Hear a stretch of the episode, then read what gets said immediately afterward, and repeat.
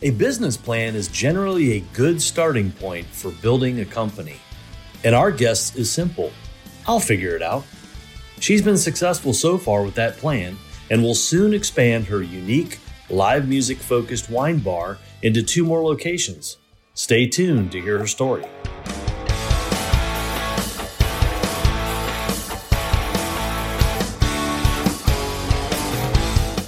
Welcome to Unusually Successful, where you will meet a series of people who have achieved extraordinary results in life and business. Join your host, Sean Dipple, as he looks to learn what made these people unusually successful.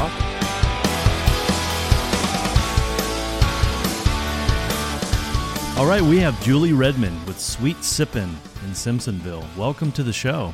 Thank you very much. I see the logo on the hat. It's looking good, representing this. All about the brand.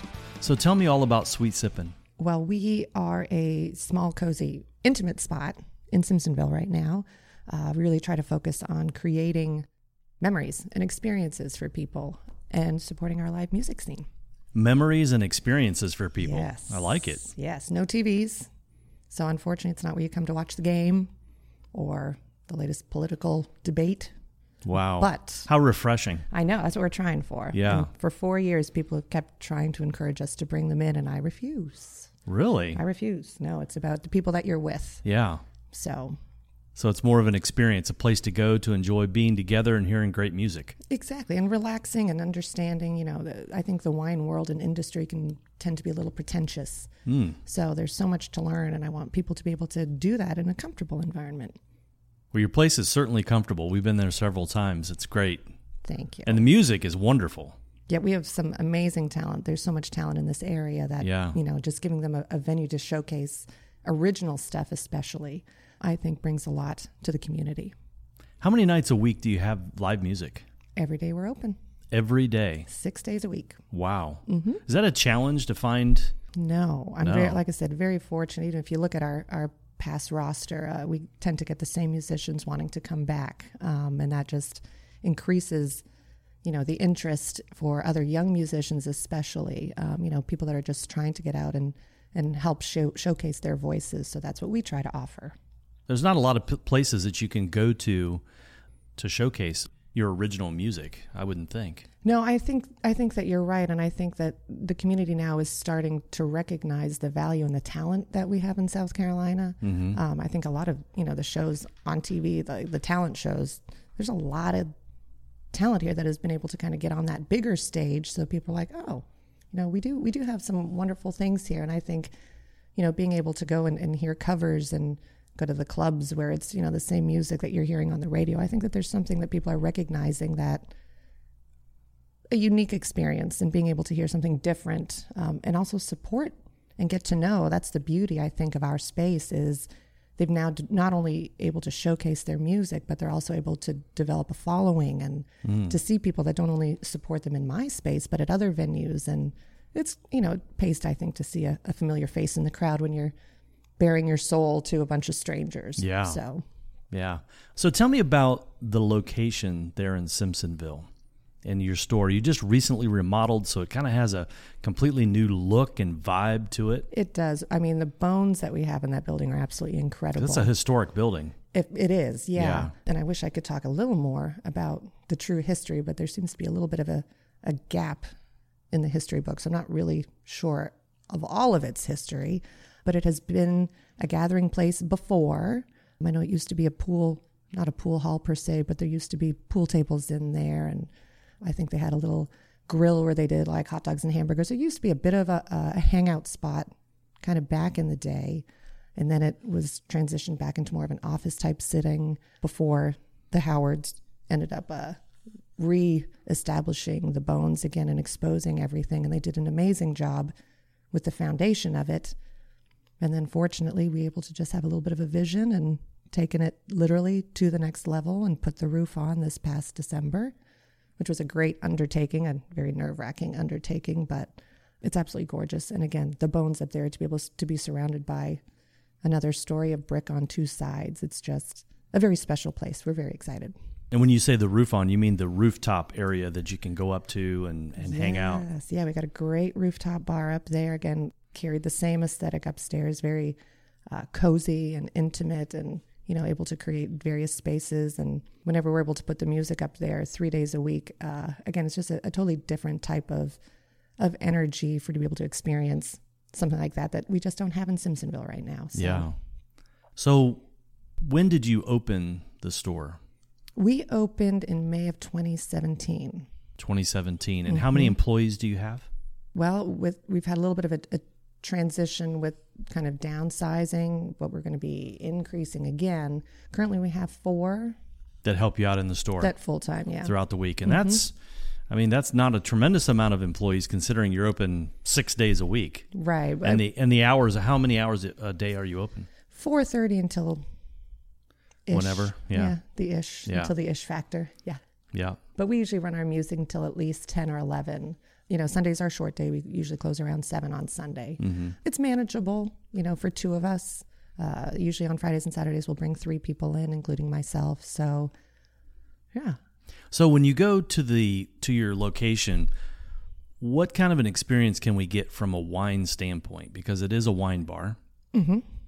So what can we expect there? Am I going to go there and get Silver Oak and J. Lore and those kinds of things, or are you looking for things that we can't buy in the grocery store? What's the intent there? The latter. Again, I feel like that's part of the experience. If you can get something that you can, you know, get at Publix, then what's going to make that unique about coming out and enjoying it somewhere sure. else? Yeah. You know, you're about creating that type of memory that you can't create at home. You know, I think it's good, bad, and different. We don't actually have a printed wine list. We always joke, people are like, oh, do you have a wine list? I say, I'm your wine list. So it's kind of fun to see my employees now say, no, well, we're a walking wine list. Mm. So part of that is because I do try to bring new wines in on a regular basis again. So you're constantly coming back and finding something new. But then there are a few staple wines that we just have such a following for that we do keep those around all the time. Mm-hmm. But yeah, no, I want you to be able to ask questions. We give samples. We want people to try to find what, you know, they enjoy. And I think that's, again, part of the experience that we can bring to the table that maybe you can't get everywhere else because you're too afraid to ask or you're too afraid to give your opinion if you don't like it. You know, we don't get offended. We want to make sure that you get that glass, whether it's beer or wine, because we have craft beer as well. We've got a great cider selection, too. So just overall, that you can just sit back, relax, and truly enjoy what you're there to do. And you have plans to expand the brand as well, right?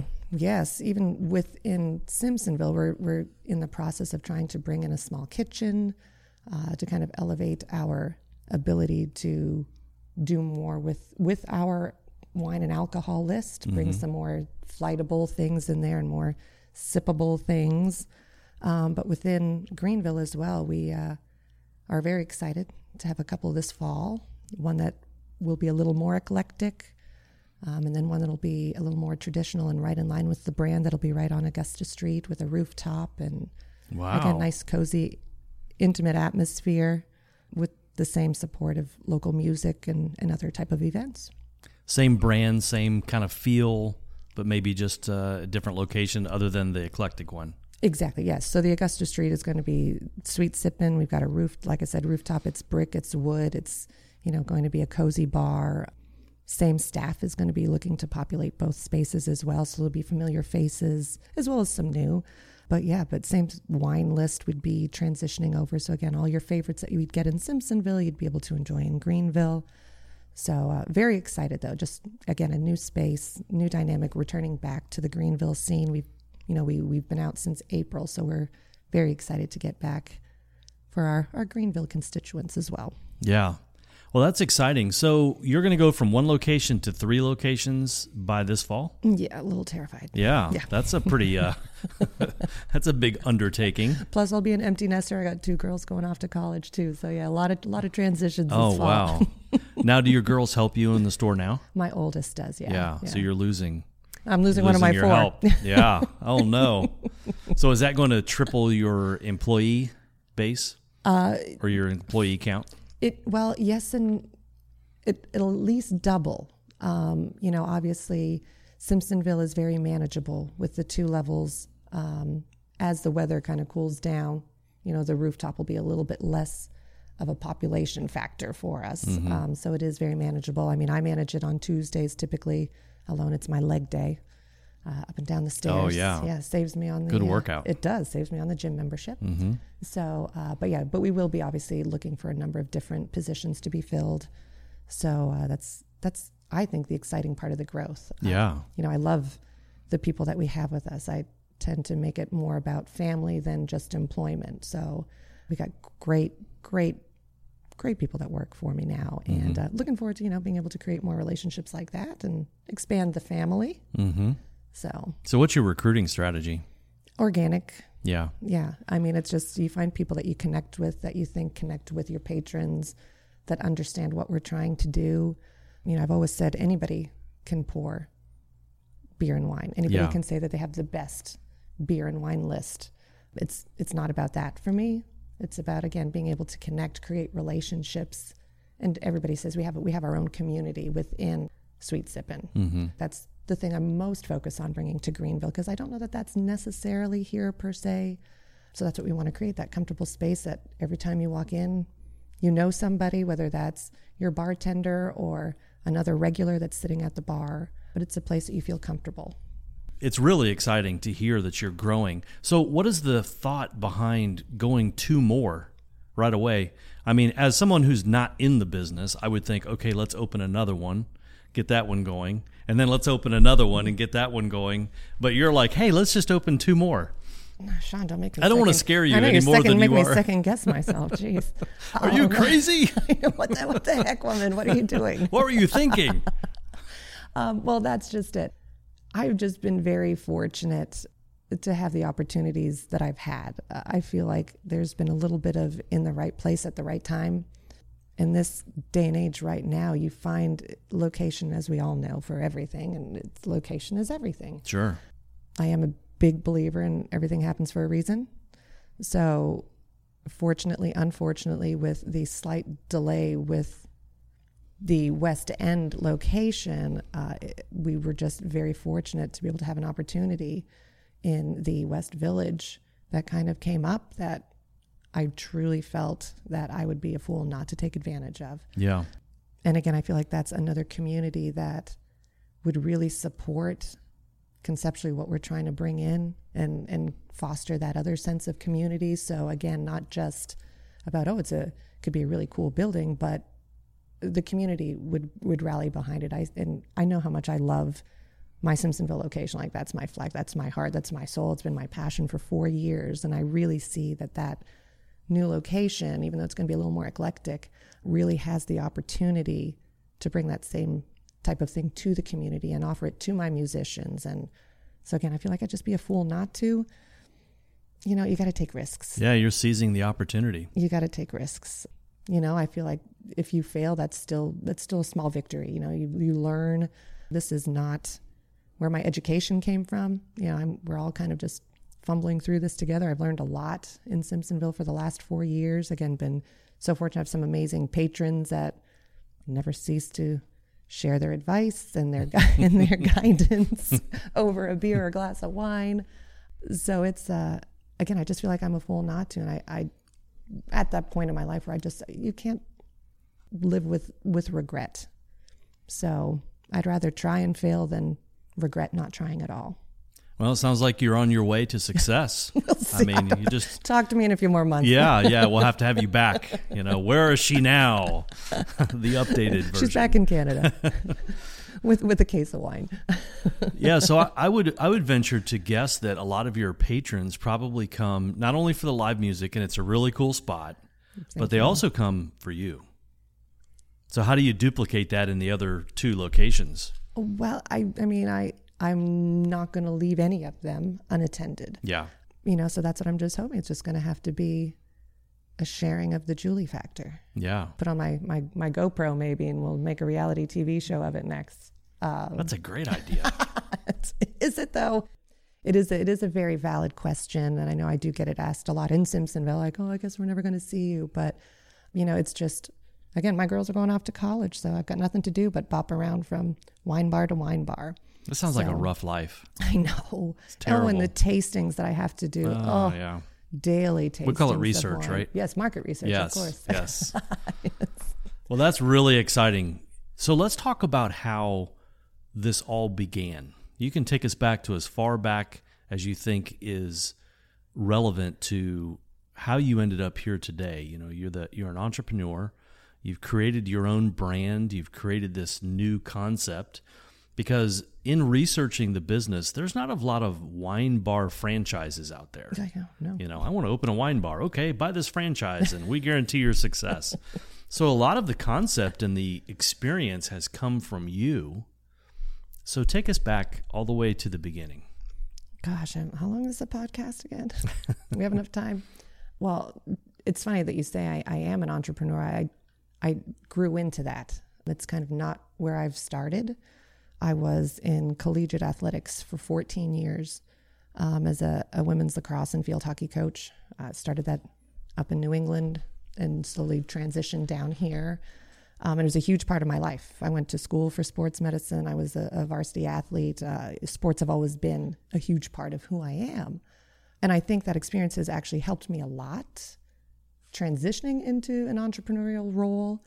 You know, you constantly have to evaluate. You constantly have to stay fresh, self-evaluate, not just about, you know, where you want to go, but how your people are perceiving, you know, the things that you're bringing to the table. Authenticity is huge. You learn that. It's very raw, I feel, in college athletics. 18-year-olds are going to see right through you if you're not being truly authentic and genuine with them. That was one of the other biggest things that I really want to make sure comes across as we meet new people in our spaces with my staff, that people feel truly valued.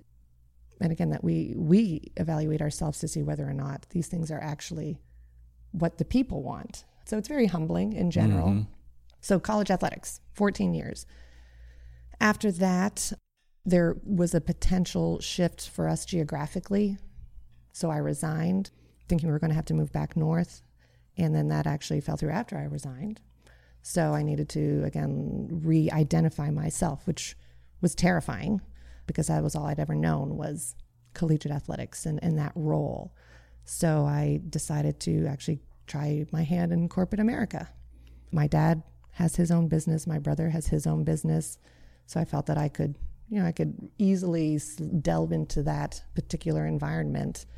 And it was a real estate investment company, small startup. So again, I knew that I was excited about helping to build a team and grow something kind of from the bottom up.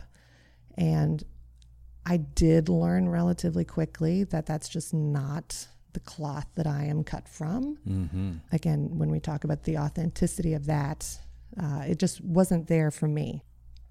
So it was a 9-month stint for me. And it was nothing against the people that I worked for. They were all wonderful humans and, you know, had a lot of conveniences and perks. But just for me as an individual, I just was hoping to get a little bit more gratification out of what I did every day. So then we started a toffee business. So it was what I called a toffee dessert bark. We had a lot of different flavors. We started out just a project for my two daughters and I. And that was here in South Carolina? That was here, yeah, right here in Simpsonville, actually. Okay. Yeah, so at the time, my youngest was doing rhythmic gymnastics. So relatively expensive. She had some upcoming competitions that we needed to get to. And it was my attempt at showing her, you know, a little bit of sweat equity. So we made some of these dessert barks. So we walked around our neighborhood. She went door to door, explained what she was raising her money for. And we had a wonderful neighborhood, very supportive neighbors. So of course everybody bought some of their dessert bark, and then that kind of grew a little bit in popularity. And then we had the grand idea to approach the Simpsonville Farmers Market. This was back in 2015, to see if we could potentially, you know, have a little booth. The girls could work on there. It was one day a week. It wouldn't be a big deal. And they did let us in. Very last minute, it was like in August, so we had maybe 2 months in 2015 where we were able to be at the market. So the girls were there every Saturday with me, and we actually developed a little bit of a following for it. So that opened up some seasonal markets, and then the next summer it was 5 farmers markets, and then that next fall, it was Lowe's grocery store. And wow. Yeah. That grew quick. It really did. Yeah. So that was part of it. It became very overwhelming, a little bit taxing. So with the support that we had, people started to encourage a brick and mortar. So at that point, it doesn't make sense to have a toffee shop. Like that's not very, I don't think that's going to be very lucrative and long standing. But we had partnered with a number of different breweries and with Cityscape Winery to do pairings and, individual kind of promotional stuff with them. So I literally stumbled upon our location in Simpsonville. The door was open. I knew they were renovating it. So I stuck my head in, saw the bones, and just got, reached out to the owner immediately. And it all happened very quickly. We were actually, he had a potential tenant with first right of refusal. So kind of already, let up. And I'm like, well, I guess it wasn't meant to be. But they found another space. Then he contacted me. He's like, I don't want to rush you. However, kind of need to know within the next couple of weeks. Yeah. So there's that opportunity knocking again. Exactly. Right. That's where it all started. So, but at this point, you're thinking, I'm going to sell toffee for a living. Well, not necessarily. No, not toffee for a living. I knew that was going to be a part of it. But okay. My initial vision was with all of these friends and people that we had met at these markets, amazing people, amazing producers, that just had no real place to outside of markets to showcase their stuff. So that was my initial vision, that I would be able to give this opportunity for local artists, local producers. Not like a grocery store type thing, but that we would have kind of shelf-stable stuff. We'd have beer and wine. I'd have my toffee, obviously. And that was kind of where it all started. And, you talk to people that came in that first day, because our first opening day was a Sippin' Simpsonville event. So I'm not sure if you're familiar with that citywide event. So they create these stops, local merchants become stops, and you come in and you get your sample of beer or wine, depending on the time of year. And it's just a great opportunity to get people through your space. The city does it twice a year. It's a fabulous event. And that was my first day. So, I had virtually nothing on the walls. But again, that was our introduction to the community. We were there. We got to meet people. I think they had like 800 people come through that year. I was going to say, you probably were slammed that day. Yeah, yeah. Having never done it before, exactly. Right? And that's we had like 4 or 5 days to get everything in, because they had literally just finished putting, the urethane on the floors, I couldn't get in any earlier. So yeah, it was a little bit stressful, but again, it was one of those sink or swim. So we still have people that are like, I remember coming in that first day, because it is nothing like what it was.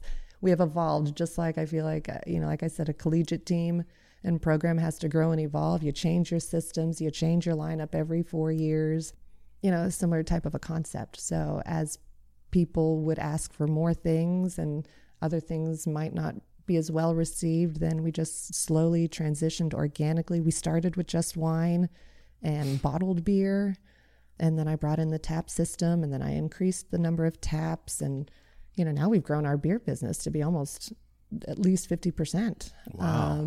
So I didn't know you had taps. Yeah, we got 8 taps now. 2 on the roof. I must have got distracted by the wine. It happens. It happens. Beautiful bottles. So, yes. Yeah. Yeah. But yeah, so that was part of the rest of my goal was, I wanted everybody to feel that they had something that they could enjoy, not just, a girls' day or, not just a bros' night. Husbands are comfortable letting their wives come. Wives are comfortable letting their husbands come. Like it's date night, it's, like I said, college reunion day, it's something for everyone. So where did you grow up? I grew up just outside of Toronto. So born and raised Canadian country girl. Mm. There are Canadian rednecks. I'm probably one of them. Representing the Canadian rednecks. Exactly. And so your dad was always an entrepreneur? No, not always. He was corporate. He was corporate too. Yeah, for like 20 some odd years, and then decided to kind of branch out on his own. So, and that actually was what enabled me to kind of be able to move down here. So I got my green card here when I was a minor. So I transferred to the University of New Hampshire my sophomore year, studied sports medicine, played lacrosse. What business did he go into? Sourcing. So he's got an office in China, an office in India. So he was a purchasing agent before that, so focusing predominantly on like electronic components, but now he and my brother have expanded it to virtually anything. So you had an entrepreneurial example in your father. You're going to college. What drew you to sports when you were going to college? I mean, I had played lacrosse in high school? Brothers, no, not in high school, no. Like I said, we were two country for lacrosse at the time. Softball, basketball, volleyball. You played all those? Mm-hmm. Okay. Yeah, I was always in season. I don't know how many of you know much about Canada, but every small town has a ballpark and an ice rink. Hmm. So I'm a horrible skater, so I never really got into hockey. No hockey for me. Little street hockey. We dabbled in street hockey and pond hockey, but yeah, no formal hockey training here. But again, softball, I played that competitively, and that's the one thing that if you know anything about lacrosse, a lot of similarities between basketball and softball or baseball. A lot of the same fundamentally, but yeah, so it was a nice, easy transition for me. Always seems similar to hockey to me. That's probably because I've never really watched a whole lacrosse game. Well, and the men's, I would say the men's game more than the women's. So They're very different, very different. So I want to talk about how you ended up in college in the United States and then how you transitioned out of that to get you to where you are now. But before we go down that road, let's hear from one of our sponsors. This episode of Unusually Successful is sponsored by Ringo Fire Marketing and Advertising, recently named the 6th fastest growing agency in the nation by Adweek. Located right here in upstate South Carolina, Ringo Fire is the unagency, providing customized marketing and product innovation services, tailor-made to fit your brand's goals and get your products in front of the right audience. Ringo Fire delivers next-level web services, video, photography, and expert account management. Ringo Fire is a client-first creative agency on a mission to ignite the success of your business. Visit ringofire.com to see what fuels one of the nation's fastest-growing agencies. So you come to the United States and you're in college and you decide you want to be in sports management? At the time, well, sports medicine. Medicine was what I went through for. And it's just not, wow. I mean, I talked to some kids coming out of those programs now. It's just not the same experience. We were so fortunate to be able to actually even travel with the team with no certified athletic trainer. We would tape, we would administer, we would evaluate. While you were in college? While I was in college, yeah. So, I mean, For what sports, like across the board? We had to have everything, yeah. Yeah. Just, you know, you had your low risk and your high risk. I worked with the volleyball team. I worked with the tennis team. I worked with the football team. Great experience college-wise with getting all that practical experience under my belt. But I still remember we had one seminar and we had the athletic trainer for the Boston Red Sox at that time come and speak to our class. We got to ask all kinds of questions, and I've never really been one to bite my tongue. So as, you know, one of a handful of women in the program, of course, I raised my hand. I said, well, what are the odds of a woman becoming a head athletic training somewhere within a professional organization? And I appreciated his answer. He's like, not very high.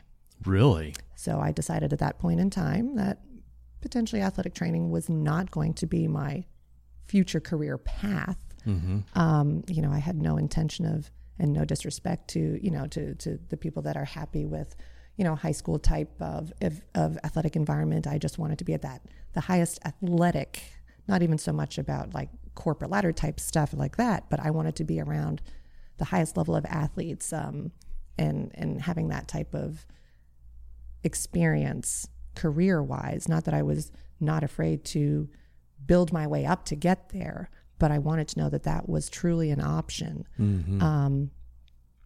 And I could have been a little bit more of a groundbreaker, I suppose. But at the same time, I chose to go a different route. I got into coaching right away. Very fortunate in that regard. While still in college? Just out of. So I did. So you stuck with your major?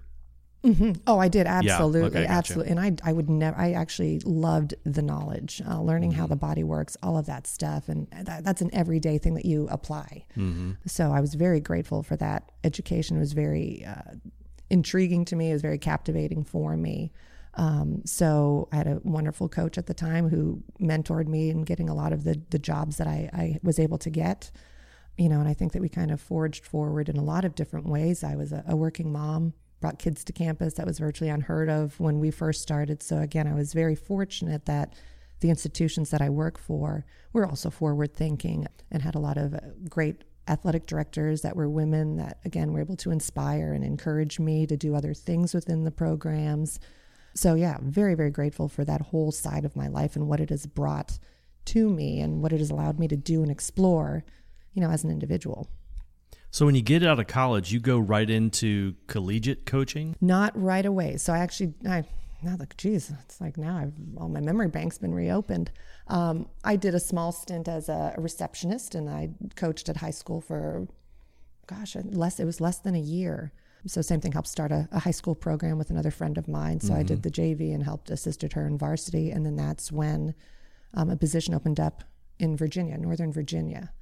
So I took a risk, sent in my application, and again, under the endorsement of my former college coach, they took a chance on me, and that's kind of when it got started. So about a year out of college. And when did lacrosse come into your life? It came in freshman year of college. So I did my freshman year at a university in Canada. They had some open tryouts, so we went in, and luckily I was athletic enough. They taught me the skills that I needed, and you know, it just kind of grew from there. You played at a pretty high level in college for lacrosse? Yeah, I transitioned a lot from positions too. So I was on the field, and then I transitioned to a goalkeeper. So, which, you take a lot of hard knocks in there. I was going to say, that sounds like it could be painful. Oh, it was. Yeah. It was. I think I still have bruises, but I didn't have the quickest stick, but I had good hand-eye coordination, so a lot of body saves. Yeah. Ooh. A lot of body saves. Too many. So your experience with coaching in college, you stuck with lacrosse in your coaching career as well. I did, yeah. I was fortunate. So at the school up in Maine, they had an opportunity to expand to create more opportunities for female athletes. So they were adding a field hockey team. And recruiting-wise, you do get a lot of young athletes that play both sports. They're a fall sport and a spring sport. Again, similar type of athleticism required for both. So especially in the Northeast, it's very common to have athletes that play both of those sports. Mm-hmm. So they thought, well, why not? If you're recruiting for lacrosse, let's get you recruiting for field hockey too. I never played field hockey, ever. I'd never held a stick. So again, the fact that my athletic director just had faith in me, that my knowledge of, again, sports and the body and how it works and training, that we'd be able to whip a team together. And we did. And it was funny, we had, I think it was probably I coached field hockey there for 3 years. And I think on my third year, I had one of my girls that had, like I said, I'd been coaching her from the get-go. And I'd finally made some comment about having never played. And she was just like, what do you mean you never played field hockey? I said, oh, no. I'm like, I never played field hockey. I'm like, why do you think I don't demo anything? You guys do all the demoing. So there was actually, it was a very special time. She's like, I had no idea. Like we just, that they kind of supported me and again, and everything that we were doing. And it was very eye-opening that school in that first 4 years there, I had a very, very special recruiting class that I still keep in touch with players from, and to be able to, go on Facebook now and see all of their families, their growth, now I've got my kids having kids. It's amazing. And to have them still reach out to me. You think about all the impact that good coaches have on students, is that it's really life-changing. It can be, absolutely. A lot of times when interviewing, I know that just playing at a college level of any sport is an endorsement on a resume, and then their ability to be coached. I mean, in my business, I'm always thinking about coachability. Absolutely. Well, and team player, and that's even when I was coaching and I was working with assistants, it was always my goal to prepare them for the next level. I was never that coach that said, well, you're just going to be my assistant for life, you're never going to want anything more. No, like I would be in there doing team laundry with them. It wasn't just you're just here to be my minion, like. And so I kind of look at that with my employees now. I'm there to demonstrate how to do things, not to just dictate what needs to be done. I'm actually a horrible, I really don't pass things off very well. I'm like, I'll just, so it's one of my goals. I got to get better at delegating. But again, I just don't want people to think that I'm taking advantage of them in any way. I want them to know that I'm there to do the dirty work as well as everybody else. I mean, that's really the definition of the difference between a boss and a leader. I hope so. Yeah, yeah. I hope so. I mean, a leader inspires people to follow them. Mm. A boss motivates people out of fear of consequence. You know, if you don't do this, I'm going to fire you. You know, if you ever have to remind somebody of your position within a company, you're probably being a boss. Yeah, you know, you got to listen to me because I'm the boss. I own this place. Whenever you go down that road, you're like, uh-oh. We had a moment probably a couple of weeks ago at the shop. This very nice young lady came in and everybody's just chatting. We're, you know, talking about wine, talking about this. And she just looks, she's like, so do you work a lot of hours here? I was like, yeah, I do. I work a lot of hours here. You'll probably see me quite a bit in here. Yeah. It's a great job. Yeah, I love it. I love it. Yeah. Owner's great. Well, I didn't say that, though. That was the whole thing. I was just like, I just left it at that. No, I work here a lot. Yeah. Well, I think it's nice that when your employees see you taking on any role, then they're going to naturally follow your lead. Mm-hmm. And hopefully, if you've made the right hire, they're going to pick up the ball and go, okay, that's what I need to do too. Yeah. You know, and I think they have, but at the same time, I'm still not that naive person to think that I'm going to get, you know, a lifetime bartender. So like I said, I hope that they become inspired to someday go and maybe open their own place or, you know, something along the lines that, you know, but we have amazing people that have developed their own following within the community, which is wonderful to see. You know, people come, oh, you know, is Blake working? Oh, is Cameron working today? Oh, where's your daughter today? So again, the community has also taken a huge vested interest in our people, not just our wine. Yeah. So that means a lot to me too. Again, just reinforces and validates that I have the people with me right now that are supposed to be with me. Yeah, that's good.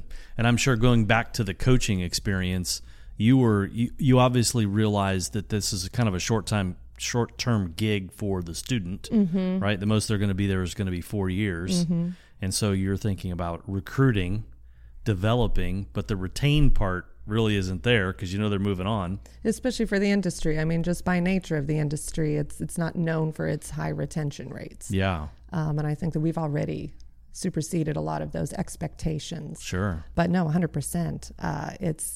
And every patron that comes in, there's always that, you know, I get people all the time. Oh, let me know if you're ever hiring. Let me know if you're hiring.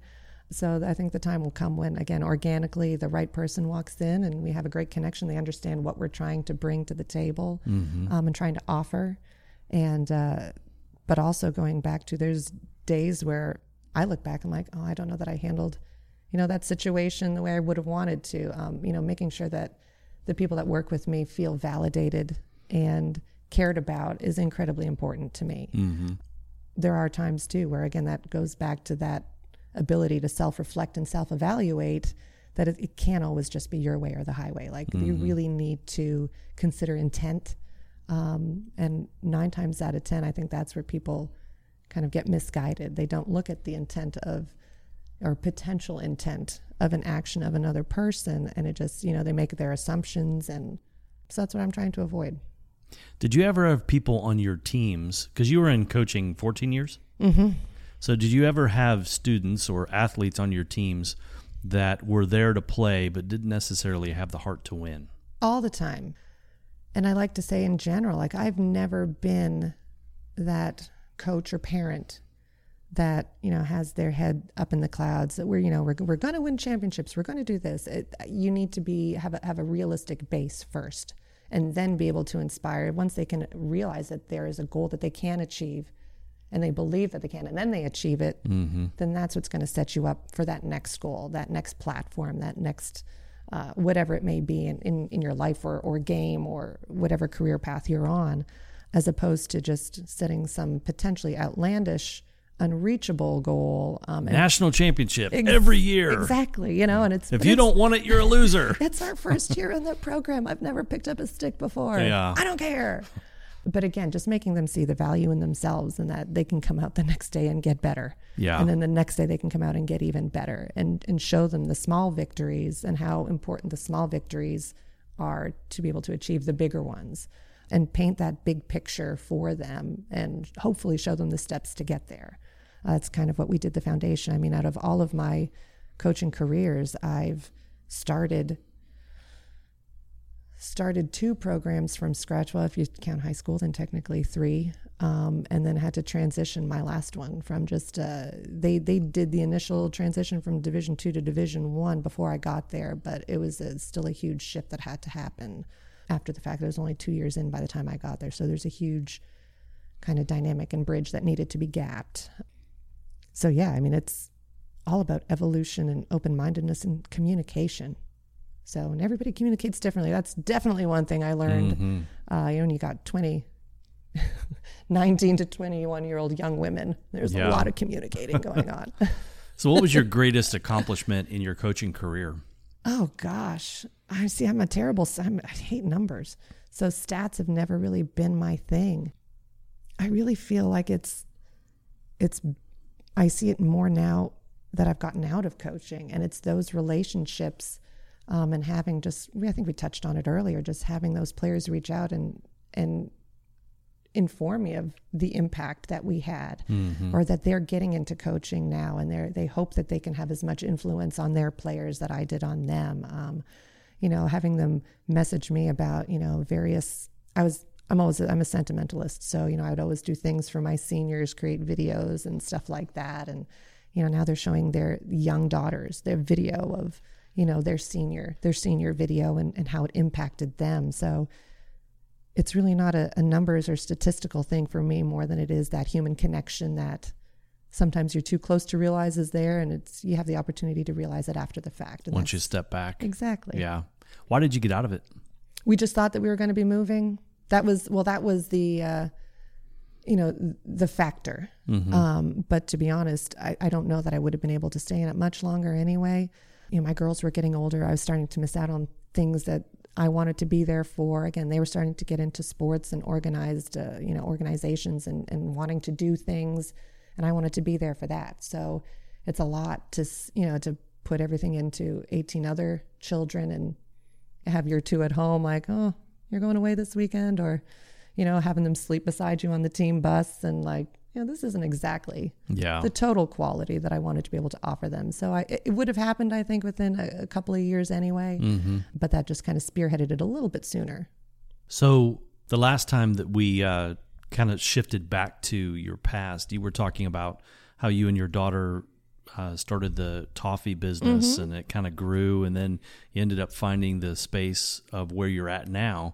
Last time I was there, I was not offered any toffee. So I think that the vision maybe for the store changed. It has. Over 4 years, it is definitely transitioned. And again, I use the word organic maybe too much, but that's really how it's kind of developed. I made a commitment on our 1 year anniversary, instead of celebrating it on the 11th of May, we were going to celebrate for the whole month of May. So by celebrate, I meant we were just going to do something every day. It could be a trivia night, music, comedy, whatever. So I booked out the entire May calendar, and then I didn't stop. And that was really where we started to kind of create a new niche for ourselves, where people looked at us a little bit differently. And I started to make great connections within the musical community here in the area. I mean, we get musicians all the way from Spartanburg out to Easley, Greenville, Simpsonville, and then they tell their friends. We've had musicians from upstate New York, from Nashville, from Colorado, that are passing through town. Asheville, we get some musicians from Asheville still. So it's been great to kind of bring some of that to Simpsonville as well. But yeah, the vision just slowly changed, and I just would find something else that I was passionate about. We started doing tastings. So again, offering some educational type things and just events that people can just come and enjoy, and again, create some memories with. Met some great people within the industry. So again, just kind of developed that network for myself, which just further, inspired my passion. I got my level 1 SOM test passed. So that's another thing that we're trying to develop as well, to become that next level of sommelier. So mm-hmm. Get all fancy and bougie. But yeah, so it's been amazing, the friendships that we've developed. And eventually it did kind of transition that people really wanted to focus on the live music and supporting that scene and growing that scene. So we did have to kind of take some measures within the shop to accommodate more seats. And that's kind of where the transition slowly happened. It's been about the last 2 years that we've kind of slowly started to become more of a venue and develop more of a reputation mm-hmm. for the music scene. For an experience mm-hmm. as opposed to just a wine bar. Exactly. Yeah. And our musicians sense that too. That's why, again, like I said, you'll look on our roster and you'll see that they want to come back. Yeah. They want to keep coming back because they have a space that they feel appreciated in by our patrons. Yeah. So. Yeah. When you found the location, did you have a business plan? No, I still don't really have a business plan. I know everybody in the business world is cringing right now, but I think that's been part of, and I hate using the word success because I don't think that we're done, and I don't take anything for granted that we're going to be able to open our doors tomorrow. So I feel that part of it is just being able to, to adapt and to flow. And I feel like sometimes you can get kind of hardwired in when you get, like I said, I'm sure all the business majors are like, oh, woman, you need to do something. You need to have some sort of a plan. They're like, hey, it's working so far. Yeah. I mean, I sleep at night. Yeah. So there's that. I mean, were you profitable right off the bat? I mean, you signed a lease on a property. I did, yeah. And you start selling wine and toffee. Yeah. Right? Yeah, at the time. And yeah. And obviously the Simpsonville event kind of gave you a kickstart. I mean, 800 people walked by your store, exactly. Even though there was nothing in there. Exactly. Just a smiling face and some free samples. But you're like, hey, this might work. I mean, at what point did you realize, hey, well, obviously if you signed a lease, you at some point had decided this could be a thing that I can do for a living, well, right? I hope so. The people that know me, I do have a tendency to be a little stubborn. Yeah. So I've always prided myself on my ability to work hard. Yeah. And I felt, well, I can do anything hard for a year. And then the year turned into, a 3-year extension, all that jazz. So it's one of those things where there was a lot of days where it was just myself in the shop, just hoping somebody would walk by. Mm. And then I was able to have some people volunteer basically their time to help me out. If there was I still officiate college women's lacrosse.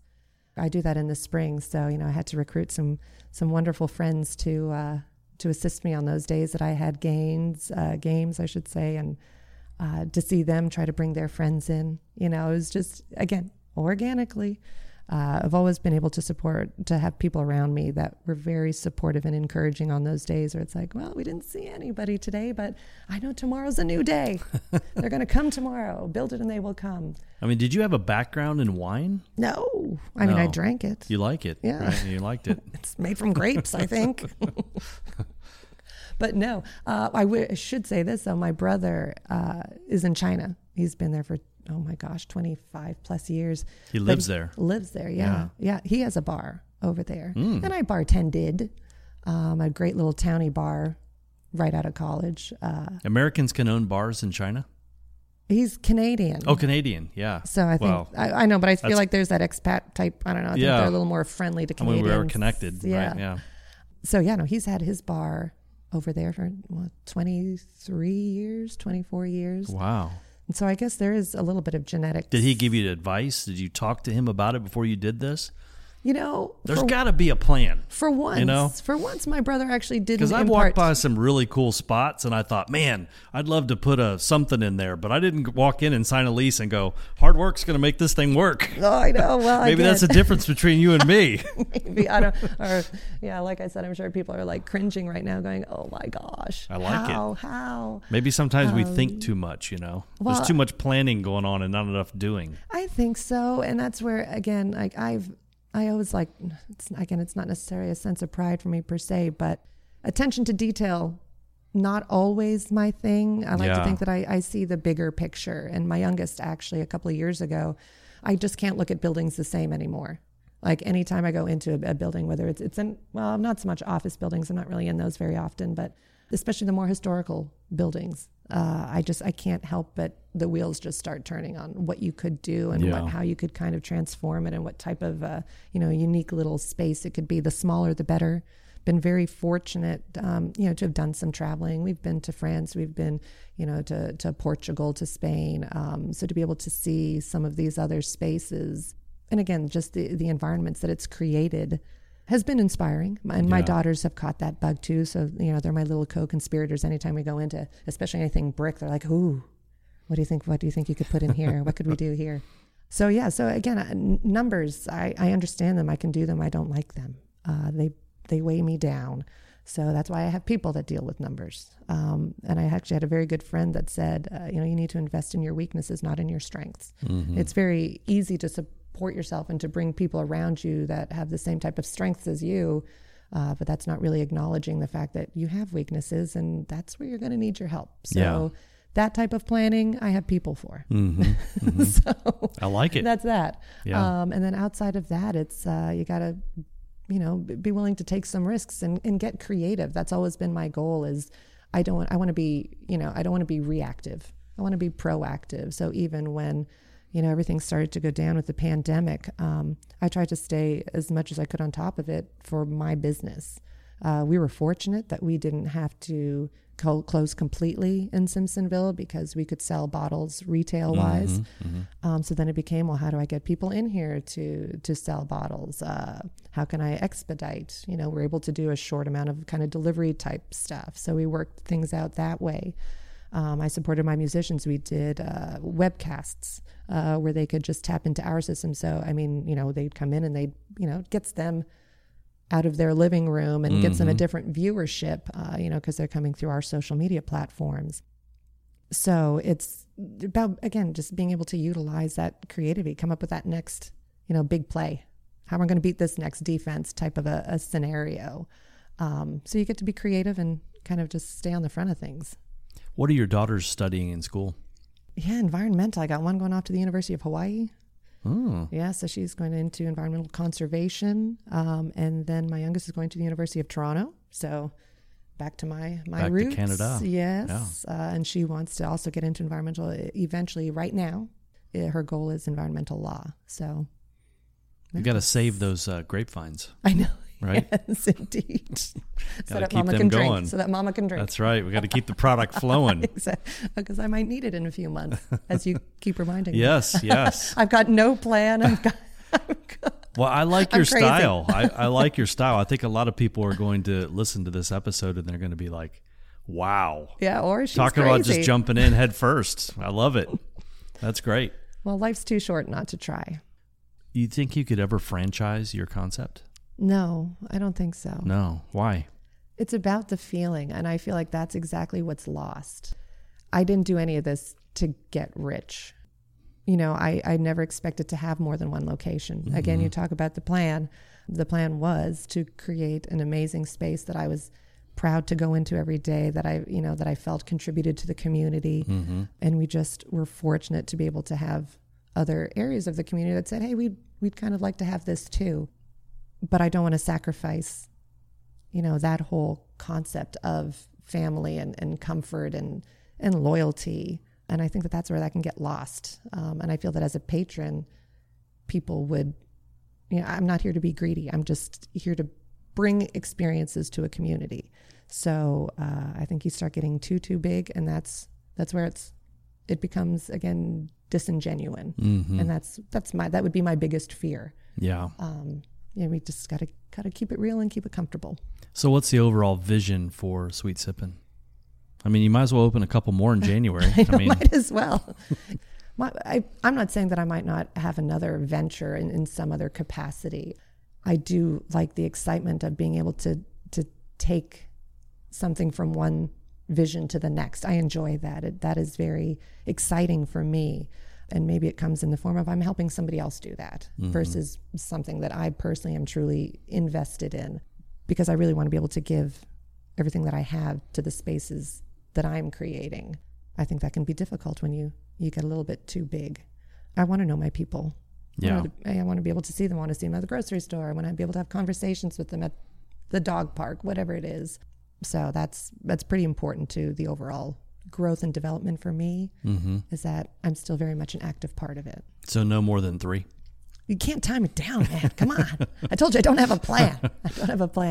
So by the time you leave here, we're going to make sure you have a plan. It's bothering me you don't have a plan. I know. I'm so sorry. Hate to disappoint. That's probably another one of my personality flaws. I love it. I'm just trying to figure it out. Trust me, me too, every day. Yeah. But no, it is. I'm incredibly grateful. That's the whole thing. Like, I don't expect anything. So everything that we've had, I'm very grateful for. I like to think I bust my tail for as well. So I think that's, part of it as well. Mm-hmm. But I still couldn't have done it without all the people that I have around me, whether it's patrons, whether it's staff, family. Everybody has just been an amazing sounding board and everything, and supporter. Like, they really are. So do you think you could teach someone else to do what you've done? I think I could have conversations. And again, if nothing else, encourage them to not be afraid to try. Mm-hmm. Like I said, I'm sure that any type of business analyst, I should say, might look at what I've done and they could say nay, like 10 times over. But I guess the reality is part of it has worked. And that, I think, comes through the storytelling and the sharing of my journey. And hopefully that, whether it's just a matter of inspiring somebody to take a chance. So I think that's something I bring to the table versus an actual textbook business operational standpoint. Mm-hmm. And I think we mentioned it earlier. I think that people can get bogged down with that a little bit too much in life, whether it's, they think that their whole life has to be run by a textbook, and that's just not, we all know that's not the reality. You got to learn to hit that curveball instead of just dodge it. So what advice would you give to, other than just go ahead and do it? Because I have a feeling that's what you would say. Other than just go ahead and jump in and do it. What advice would you give someone who's maybe in a different area that wants to have a similar business as yours, or just wants to follow their dream? Mm-hmm. Well, I think the big thing is you have to ask questions, and you have to be willing to self-evaluate. I think people can get into their own heads too often. I think that they can think that they have their plan, and that's, you can't deviate from a plan, or that they're never going to be ready. And like I said, I think there's life decisions that come into play with that as well. And it's, you can't control everything. And I think once you give up a little bit of that kind of control is when it'll open you up to other opportunities and other perspectives, which I think can sometimes get lost. So talk to people, ask questions, and don't be afraid to recognize that maybe your initial plan or your initial vision, it may have a flaw, mm-hmm. That you can't see. You're too close to it. And that's where, again, being able to have those people around you that you trust and that will support you, I think it becomes huge. Yeah. What was the biggest mistake you've made in this whole process? Oh, gosh. We'll find out in 3 months. That may turn to be it. There was a time, again, same thing, where I didn't necessarily believe that it could be done. So again, that self-doubt can really impact you. I was fortunate that I did have a couple of the ladies that were supporting me early on that were my biggest cheerleaders. Mm. So, I mean, I haven't lost the farm yet.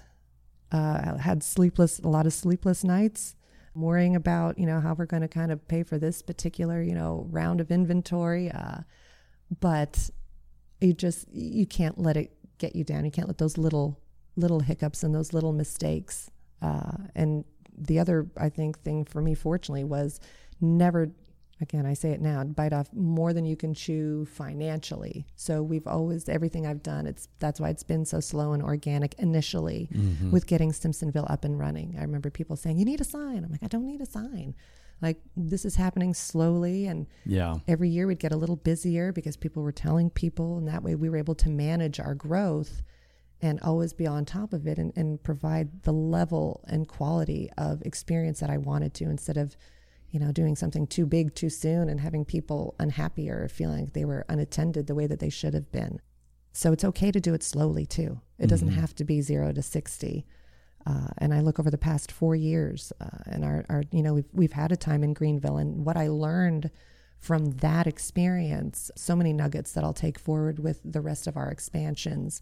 So yeah, as far as like big mistakes, I think I've been fortunate thus far to minimize that. Made a lot of little mistakes along the way. A mm-hmm. lot of little mistakes. Continue to make little mistakes along the way. But I think the fact that I've recognized them and acknowledged them is what has prevented a huge disastrous error. So knock on wood. And a reoccurring theme that I hear in this whole story is, it seems like you were, once you started, is that you were completely committed. 100%.